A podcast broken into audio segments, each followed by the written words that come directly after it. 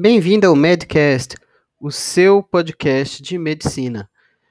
Neste episódio, vou falar de eritrograma. Para poder falar de eritrograma, eu vou falar primeiro um pouquinho de eritropoese. O que é eritropoese? Ela se inicia né, com as células tronco e passa por diversas etapas até a formação do eritrócito. Essa formação do eritrócito né, é a eritropoese. A eritropoetina é o hormônio regulador envolvido na produção dos eritrócitos. E para a formação de novas hemácias, o corpo vai precisar de ferro, de folato e de vitamina B12. Isso é importante para questões de anemia. No processo de formação do eritrócito, a gente tem o proeritroblasto, que depois vira o eritroblasto, que depois vira o normoblasto. Então, o núcleo é expulso da célula, dando origem ao reticulócito, que amadurece até se tornar um eritrócito. E aqui é importante salientar que os reticulócitos são maiores que as hemácias. E na lâmina histológica, a coloração deles é um pouco mais arroxeada. É, o tempo de vida de um eritrócito é de cerca de 120 dias. As hemácias são cruciais para o corpo, como qualquer um pode imaginar, né? E além de carrear o oxigênio, que é a coisa mais importante que elas fazem, elas também ajudam no tamponamento em alguns distúrbios ácido básicos. Hemácias são realmente fundamentais. Agora falando de fato do eritrograma, o primeiro elemento que a gente vai analisar é a contagem de eritrócitos que varia com os diferentes grupos etários e também varia de homens para mulheres.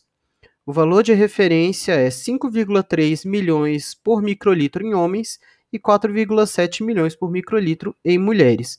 Em homens ele pode variar até 0,8 milhões por microlitro e em mulheres varia 0,6 milhões por microlitro.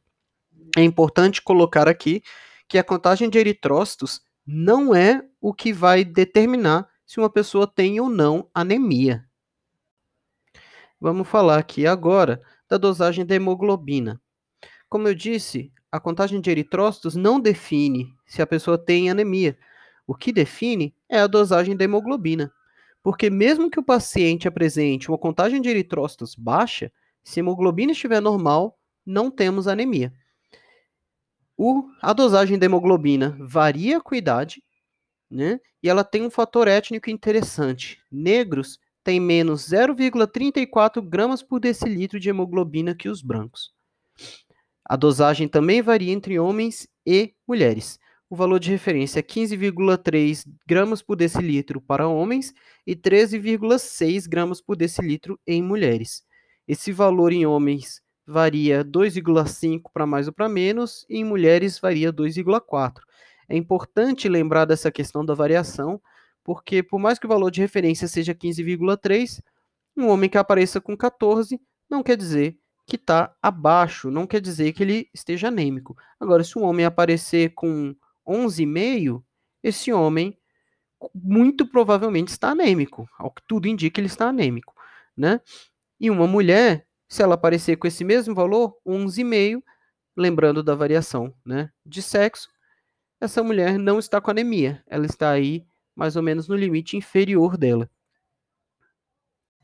O próximo valor do eritrograma a ser analisado é o hematócrito. Ele nada mais é que o volume de hemácias em relação ao plasma que a gente vai encontrar no sangue, né? Ou seja, se chega lá no sangue e você pega daquele todo aquele volume que a gente tem de sangue. Quanto aquilo ali é hemácia? Quanto daquilo ali é eritrócito? Isso aí é o nosso hematócrito. Né? Ele é usado para analisar alterações da volemia. O valor de referência é 47% em homens e 42% em mulheres. Mas em homens ele pode variar em até 7% e em mulheres ele pode variar em até 6%. Depois do hematócrito, a gente vai analisar o volume corpuscular médio, ou VCM. Ele é um daqueles que a gente chama de índices hematimétricos, ou seja, basicamente índices que medem as hemácias. No caso, o volume corpuscular médio, como diz o nome, ele é o volume médio da hemácia. Não varia de homem para mulher, né? E é medido em fentolitros. O valor de referência para o VCM é 89 fentolitros, podendo variar em mais ou menos 9 fentolitros. O valor, quando ele é menor que 80 fentolitros, caracteriza microcitose, ou seja, as hemácias estão pequenas. Quando o VCM está maior que 100 fentolitros, nós temos um quadro de macrocitose, ou seja, as hemácias estão grandes. Então, nós vamos analisar a hemoglobina corpuscular média, HCM. É a quantidade média de hemoglobina por eritrócito. Não varia entre os sexos, tá? O valor de referência do VCM é entre 26 e 34 picogramas por célula. Quando o valor está menor que 26 picogramas, nós temos um quadro de hipocromia. A gente, hipocromia, o cromo, né, vem essa ideia de cor. Então, é isso mesmo, porque, veja bem, é a hemoglobina que dá aquela cor vermelha para a hemácia. Então, se está com pouca hemoglobina, a hemácia vai ficar com a cor mais fraca. E aqui é importante salientar que não existe hipercromia, tá bom?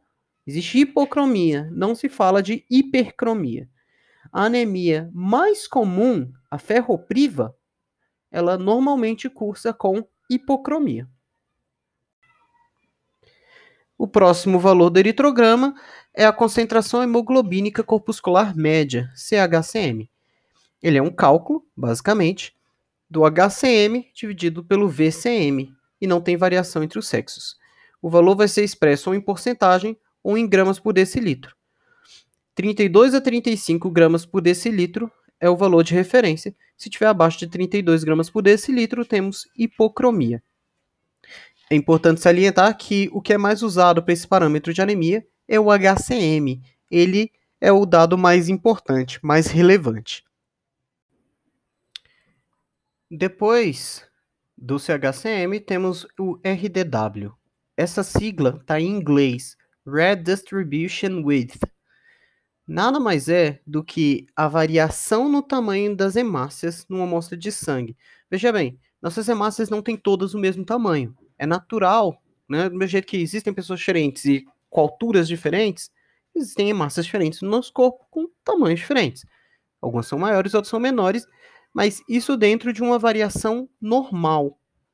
E o RDW mede essa alteração e ele mede em porcentagem. Por exemplo, a hemácia X é 13% é, maior do que a hemácia Y. Ela dá essa ideia para todas as nossas hemácias. Então, o valor de referência fica entre 11,5% a 14,5%. Se a gente tem uma presença de tamanhos variados de hemácia, né, uma presença e essa com uma variação grande, a gente vai chamar isso de anisocitose. Depois do RDW, nós temos a contagem de reticulócitos. Lembra lá no começo, quando eu falei da, eritropoese, de como as hemácias eram formadas? Pois bem, o reticulócito, ele é a última forma antes da hemácia madura. E é esperado que haja reticulócitos no sangue. É normal ter, mas, mais uma vez, dentro de uma, de uma quantidade normal, né? E justamente dentro daquela ideia de que as hemácias estão sempre se renovando. O valor de referência, que também não muda entre homens e mulheres, é 11,5 a 14,5% de reticulócitos no sangue. Quando a gente tem uma perda grande de hemácias, por exemplo, um sangramento ou alguma doença hemolítica, é, o corpo vai estimular a produção de eritrócitos e vai liberar na corrente sanguínea uma quantidade grande de reticulócitos. Isso a gente vai perceber no eritrograma. A gente vai receber ali uma contagem aumentada de reticulócitos. Pacientes com anemias carenciais, como a ferropriva, né, tendem a apresentar uma quantidade diminuída de reticulócitos, porque está faltando matéria-prima ali, né? E aí, matéria-prima, de novo, falei lá no começo da eritropoese, principalmente ferro, folato, vitamina B12. Falta esses nutrientes, o corpo não consegue produzir hemácias novas. Então você não vai ter uma contagem alta de reticulócitos, vai ter uma contagem baixa. Na hora que esses nutrientes forem supridos, por um período de tempo, o corpo estava com a demanda suprimida ali. Chegou, chegou a comida, podemos fazer, gente. Aí vai lá, tem uma bomba de produção de reticulócito, o número some. Né? Então a contagem de reticulócitos fica acima por um tempo e depois estabiliza. E agora, para fechar a aula, eu vou falar de uma coisa que não é exatamente do eritrograma, é do hemograma, mas não do eritrograma, que é o ferro. Por que o ferro? Porque o ferro é muito relevante para questões de anemia, que eu vou falar nas próximas aulas, e é importante ter essa, essa noção aqui já em mente, ok? O nível de ferro sérico, a capacidade total de ligação ao ferro, TIBC, que é uma medida indireta do nível de transferrina, e a ferritina sérica, são informações importantes em um hemograma. E aí, quando a gente tiver anemia ferropriva, que é o tipo mais comum que tem de anemia, os níveis de ferro sérico e de ferritina vão aparecer diminuídos, mas a capacidade total de ligação ao ferro vai aparecer alta. Quando a gente tiver uma anemia de doença crônica, né, que é um estilo diferente de anemia, temos uma diminuição do ferro sérico e da capacidade total de ligação ao ferro, mas a quantidade de ferro medular vai estar normal e a ferritina vai estar aumentada. Então é isso. Tudo bem? Muito obrigado por, por ouvir até aqui. Se inscreva no podcast e até a próxima aula. Um grande abraço para todos. Fui!